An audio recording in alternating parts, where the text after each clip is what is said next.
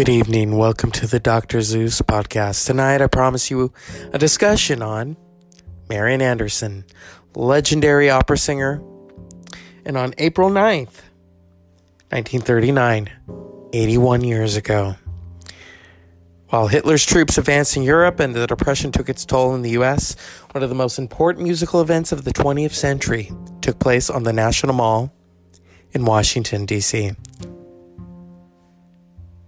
Marian Anderson was a sopra- uh, an opera singer. I almost said a soprano. We're going to talk about her tonight and a personal story from someone that I knew very well.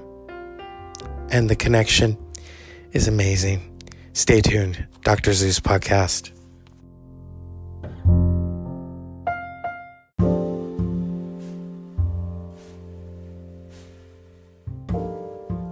Good evening. It's the Dr. Zeus podcast. Tonight we're going to talk about Marian Anderson. Marian Anderson was born on February 27th, 1897 in Philadelphia, Pennsylvania. She died on April 8th, 1993 of heart failure.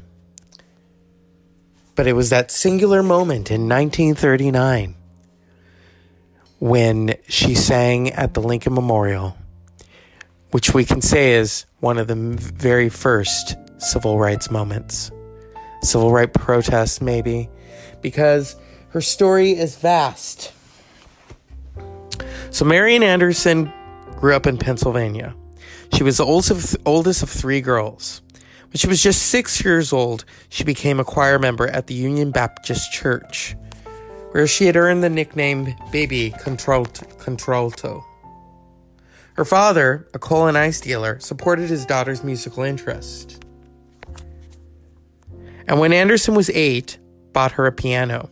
With the family unable to afford lessons, the pro- prodigious Anderson taught herself. At the age of 12, Anderson's father died, leaving her mother to raise her and her three still young girls. His death, however, did not slow down Anderson's musical ambitions. She remained deeply committed to her church and its choir and rehearsed all the parts soprano, alto, tenor, and bass in front of her family until she had perfected them. Anderson's commitment to her music and range as a singer so impressed the rest of her choir and that the church banded together and raised enough money, about $500, to pay for Anderson's for Anderson to train under Giuseppe Boghetti, a respected voice teacher. I want to make sure that I say his name right. Bodi. Bodi. Over two years of studying with Giuseppe Bodi, Anderson was won a chance to sing at the uh, what is this? Let's make sure we say it right. Always pronunciation. Lewison. Lewisohn Stadium in New York after entering a contest organized by the New York Philharmonic Society. Other opportunities soon followed. In 1928, she performed at Carnegie Hall for the first time and eventually embarked on a tour through Europe thanks to Julius Rosenwald Scholarship. By the late 1930s, Anderson's voice had made her famous on both sides of the Atlantic. In the United States, she was invited by President Franklin D. Roosevelt and his wife Eleanor to perform at the White House, the first African American ever to receive this honor. Now we get to the moment where things needed to change and are still changing. Despite Anderson's success, not all America was ready to receive her talent. In 1939, her manager tried to set up a performance for her at Washington, D.C.'s Constitution Hall but the owners of the hall, being the daughters of the American Revolution, informed Anderson and her manager that no dates were available. That was far from the truth. The real reason for turning Anderson away lay in a policy put in place by DAR that committed the hall to being a place strictly for white performers. When word leaked out to the public about what had happened, an uproar ensued led in part by Eleanor Roosevelt, who invited Anderson to perform instead of the link at the Lincoln Memorial on Easter Sunday in front of a crowd of more than 75,000. Anderson offered up riveting performance that was broadcast live for millions of radio listeners. So, what happened was Eleanor Roosevelt, the first lady, was a member of the Daughters of the American Revolution. Because of this instance, she left the Daughters of the American Revolution. And so on April I have to get it right. On April 9th, was it 9th? I'm sorry. Because you know I always want it to be perfect, but sometimes it's not perfect. April 9th, 1939, Marian Anderson sang My Country Tis of Thee. She sang also a spiritual. It was a prestigious moment because there were people of all colors and races and backgrounds watching Marian Anderson. We could say this is the first civil rights movement, the first ripple effect, because this woman of great talent and great beauty was able to perform with her back to the man who ended slavery, Abraham Lincoln, who probably also was a gay man. Let's just throw that in there for effect. Marian Anderson lived out her life. She had a very long life and sang for many presidents, including Eisenhower and John Fitzgerald Kennedy. Over the next seven decades, several decades of her life, Anderson's stature only grew. In 1961, she performed the national anthem at President John F. Kennedy's inauguration. Two years later, Kennedy honored the singer with the Presidential Medal of Freedom. After retiring from performing in 1965, Anderson set up her life on a farm in Connecticut. In 1991, the music world honored her with a Grammy Award for Lifetime Achievement. Her final years were spent in Portland, Oregon, where she had moved with her nephew. She died there of natural causes on April 8, 1993. She was 96 years old. There is a beautiful photo, there's several, of Marian Anderson singing at the Lincoln Memorial. It is a moment, and I hope in these very turbulent times, we are reminded of that. I hope someone sings at the Lincoln Memorial because 81 years later, it can make a difference as it did in 1939. So, when I was very, very little, my mother is a teacher, by the way. She's an, uh, an English professor. I met one of her coworkers who became a friend of mine, uh, a professor also, but more so inspired me, inspired me to learn. And she was, you know, just a great mentor. I had heard this story before. She had told it to me, her daughters had told it to me.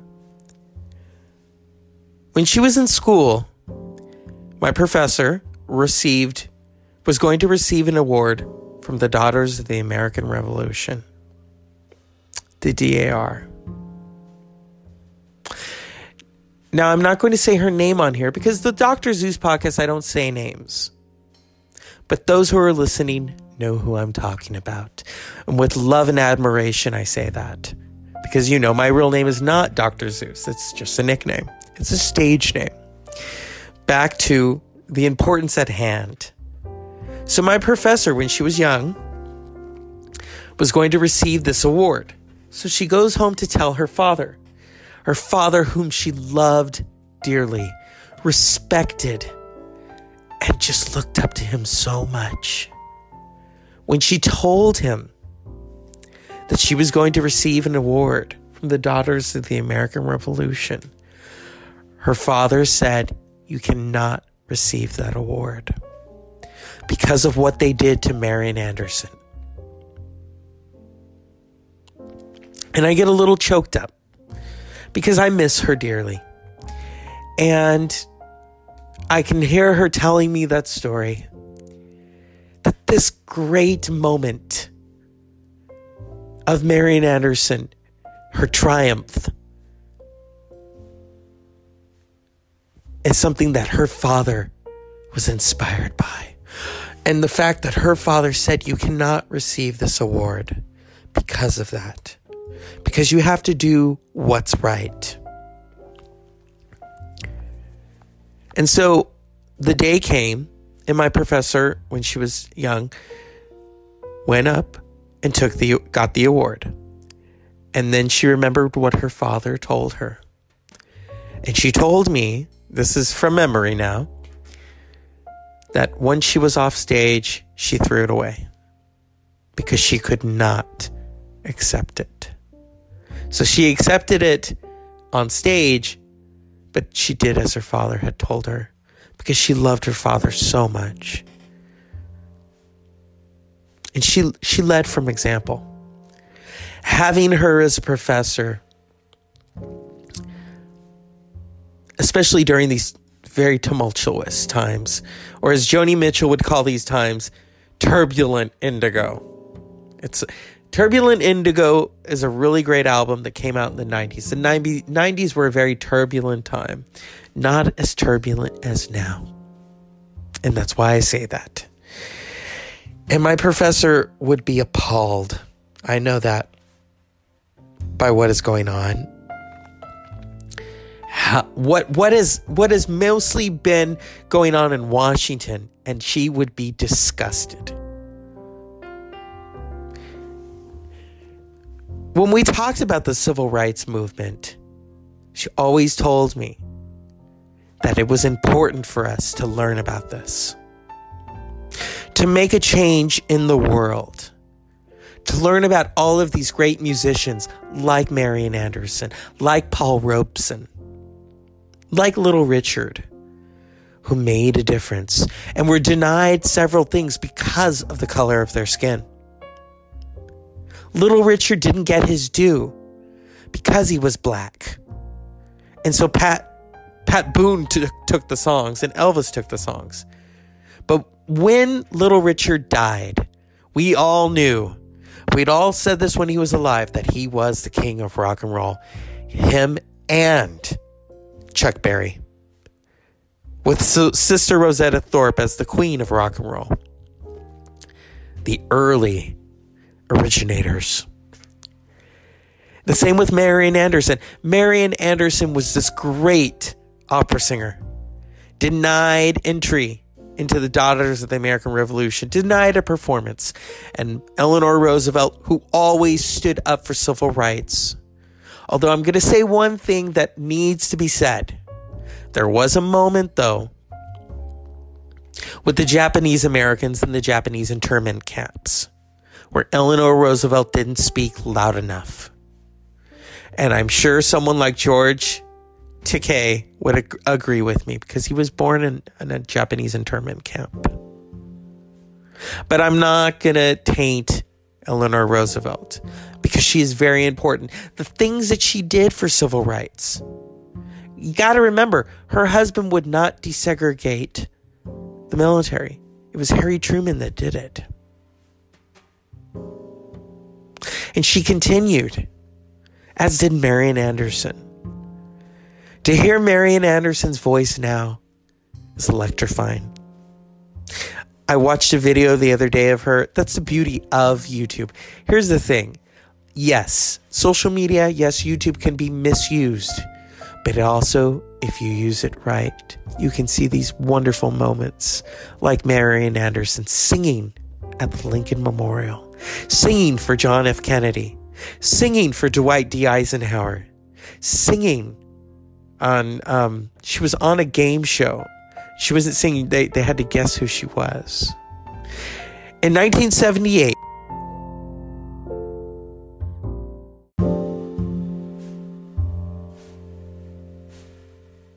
Sorry, the tape ran out. As I was saying, in 1978, the Kennedy Center honors were first bestowed. Marian Anderson was one of the first people to receive that honor.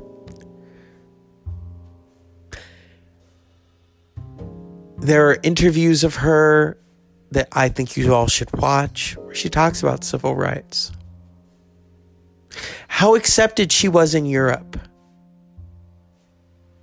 Europe still has racism. It always will. And it's our job to end that. But as a musician, Marian Anderson and many black musicians sought refuge in Europe. Years later, look at someone like Jimi Hendrix, who was a back uh, a background player for the Isley Brothers, went to England, and that's how his career started as a solo artist. Then he came back to his his country. So it's not uncommon, unfortunately, during those times for African Americans to seek refuge in England, Germany, France. With Marian Anderson, I hope we all lift our voices up. I encourage all of you to listen to Marian Anderson's recordings. And one thing, wherever my friend and professor is, I know that she is looking out for all of us, those of us who love her dearly. She loves us. The things that she taught us. And while she would be disgusted by the current state of our world, she would look for ways to help bring us together because that's what she did as a great educator and as a great friend. She brought people together. When she died in 2012, we all came together to say goodbye. It was a moment. She had known me since I was two years old. That's an astounding thing. I knew her for years and years and years. We talked about books. I remember being a little, little kid and talking to her about books, and then becoming an adult and having her as a professor that was a moment. Having her daughters for professors. You know, the ripple effect right there, the influence. And I know they would all be moved by my talking about Marian Anderson and my professor's refusal of that award from the Daughters of the American Revolution. And I want to thank her father for instilling that in her that courage, that bravery. Marian Anderson, wherever you are, there's a new documentary coming out about Marian Anderson. I hope all of you watch it. But to Marian Anderson, I want you to know that we will continue to talk about you, continue to play your music. I wish I could play your music at a protest to tell people this is a moment that we all need to go back and channel from. Okay? Because it was done in such a way that was revolutionary. My hope is is that one day we get a beautiful movie about Marian Anderson. The you know, people always ask, who do you think could play this person? It has to be a singer. Because to lip, you know, you see movies about famous singers lip syncing for two hours. It's like, okay, I don't have any power. There's probably not even a script, but there should be. And the first person I thought of to play Marian Anderson was, of course, Broadway star Audra McDonald. Audra McDonald, who played Billie Holiday so convincingly on Broadway that it won her a Tony. And she's done a few movies and she's done television. So, if anything, I would love to see her play Marian Anderson. Now, unfortunately, I can't play any Marian Anderson's music. But we all know that she sang My Country Tis of Thee. And let me boot this up. I love people who have courage, who are rebels. She was one of them. At 42, uh, Marian Anderson was famous in Europe and the U- US but she had never faced such an enormous crowd. There were 75,000 people in the audience that day, and she was terrified. Later, she wrote, I could not turn away from this situation. If I had anything to offer, I would have to do so now. So, in the chilly April dusk, Anderson stepped onto a stage built over the steps of the Lincoln Memorial and began to sing My Country Tis of Thee. Her first notes show no sign of nerves. Her voice is forceful and sweet, and the choice of music in that opening is remarkable given the circumstances. The NBC Blue Network announcer ex- explained the unusual venue this way Marian Anderson is singing this public concert at the Lincoln Memorial because she was unable to get an auditorium to accommodate the tremendous audience that wishes to hear her. That was hardly the story, according to Anderson biographer Allan Keiler, who was invited to sing in the Washington by Howard University as part of a concert series. And because of Anderson's international reputation, the university needed to find a place large enough to accommodate the crowds. Constitution Hall was such a place, but the Daughters of the American Revolution owned the hall.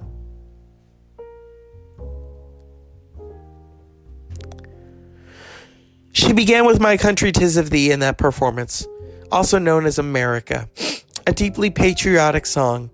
When she got to the third line of that well known tune, she made a change. Instead of the I sing, she sang, To thee we sing. A quiet, humble person, Anderson often used we when speaking about herself. Years after the concert, she explained why. We cannot live alone, she said, and the thing that made this moment possible for you and for me has been brought about by many people whom we will never know. But her change of the lyric from I to we can be heard as an embrace, implying community and group responsibility. Never a civil rights activist, Anderson believed prejudice would disappear if she performed and behaved with dignity, but dignity came at a price throughout her 25 minute Lincoln Memorial concert. She appeared frightened before every song, yet the perfect notes kept coming. After America, she sang an aria from La Favorita. Bacchettino, uh, I gotta say this properly. Let's see. Is it gonna do it? This is always the thing with technology. Ah, it's off, that's why.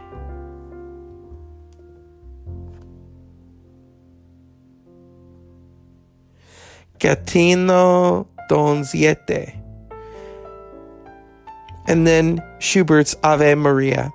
She ended the concert with three spirituals Gospel Train, Trampin', My Soul is Anchored in the Lord. On stage, before a bank of microphones, the Lincoln statue looming behind her, iconic photographers reveal Anderson as a regal figure that cloudy, blustery day. Although the sun broke out as she began to sing, she wrapped her fur coat around her against the April wind.